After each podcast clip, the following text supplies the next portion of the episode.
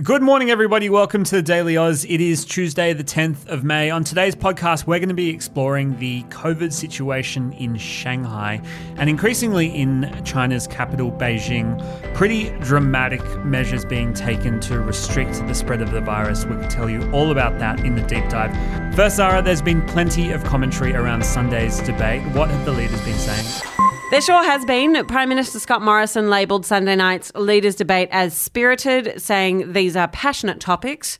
When he was asked about behaviour towards the debate's female moderator, Morrison said, Both Anthony and I are completely respectful, have always been respectful of females in the workplace. Labor's housing spokesperson Jason Clare called the debate pretty full on and pretty shouty. Wouldn't disagree with that.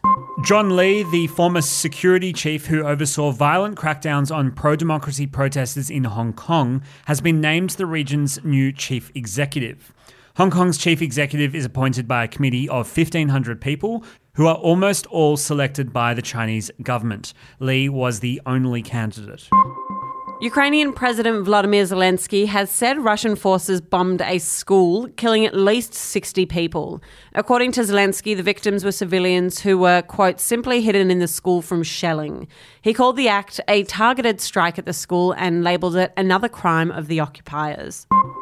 And today's good news it was a penguin party on Victoria's Phillip Island beach where over 5,000 little penguins swam to shore last week. It marked the most significant number recorded there since the early 1960s. Apparently, they were all wearing black and white tuxedos.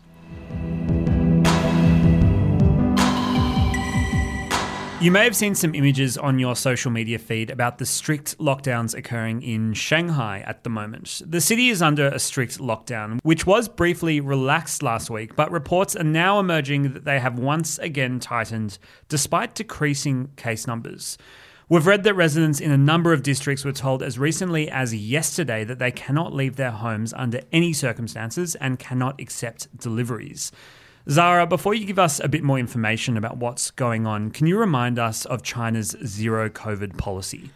Well, I'm sure most people are familiar with it, but you might be surprised to learn that whilst the majority of the world has moved to a phase of learning to live with COVID, China is still committed to zero COVID, so where Australia was over a year ago. Last month, China's President Xi Jinping said it was necessary to overcome paralyzing thoughts, war wariness, and slack mentality. And just to give you context, the city recorded 324 new cases yesterday.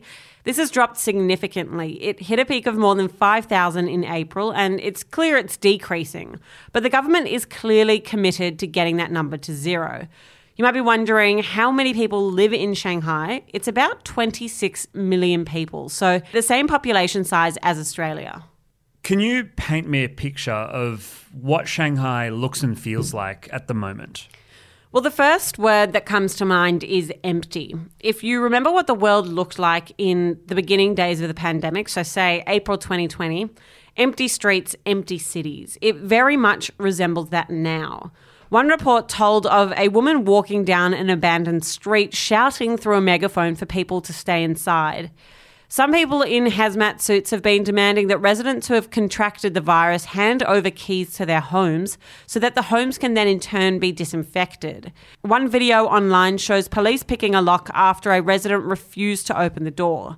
Now, you might notice I've been talking then about videos. That is something that residents in the city can't see, and that's because of China's extremely strict censorship online. So, go a bit deeper into what these measures look like. What are the rules in place right now?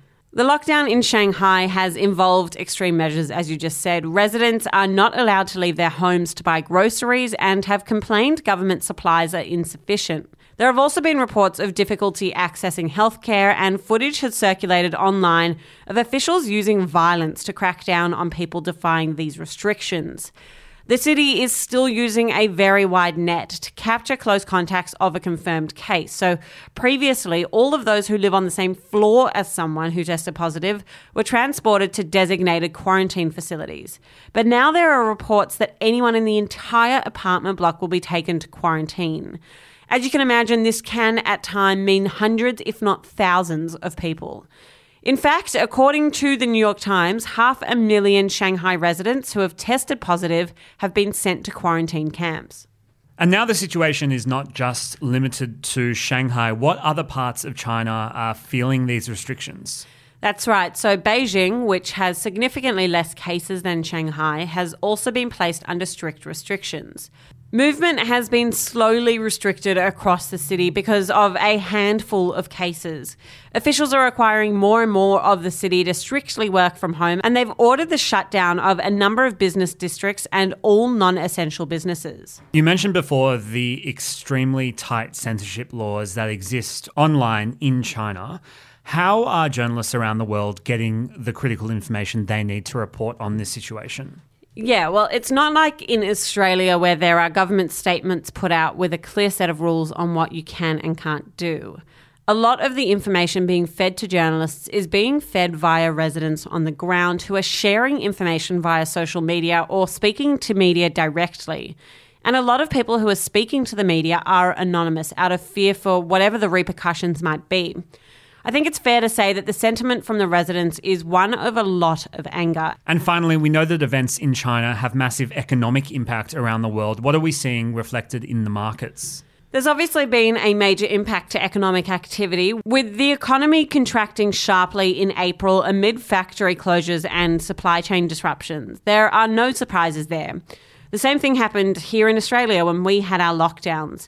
What's different about China is the scale of the economies that are being shut down. They are one of the biggest and certainly most productive economies in the world. Suppliers face the longest delays in more than two years in delivering raw materials to their manufacturing customers, and Chinese port activity fell below levels seen during the first COVID outbreak back in 2020. What this looks like for customers all over the world is delayed shipping times, the absence of particular products in overseas markets, and then increased costs associated with materials and products we use every day. Our markets were down 1.2% yesterday on the back of concerns about this lockdown. This is an interesting story that I think might have gotten a little bit lost in the federal election noise of the last few weeks, but nonetheless, an extremely important one to be reporting on and thinking about. Zara, thank you for that. If you enjoyed the podcast today, you can give us a review or rate us on Spotify. We really appreciate it. And don't forget to listen to today's episode of No Silly Questions, where you can hear the full unedited version of Tom Crowley's interview with Greens leader Adam Bandt. Have a wonderful Tuesday.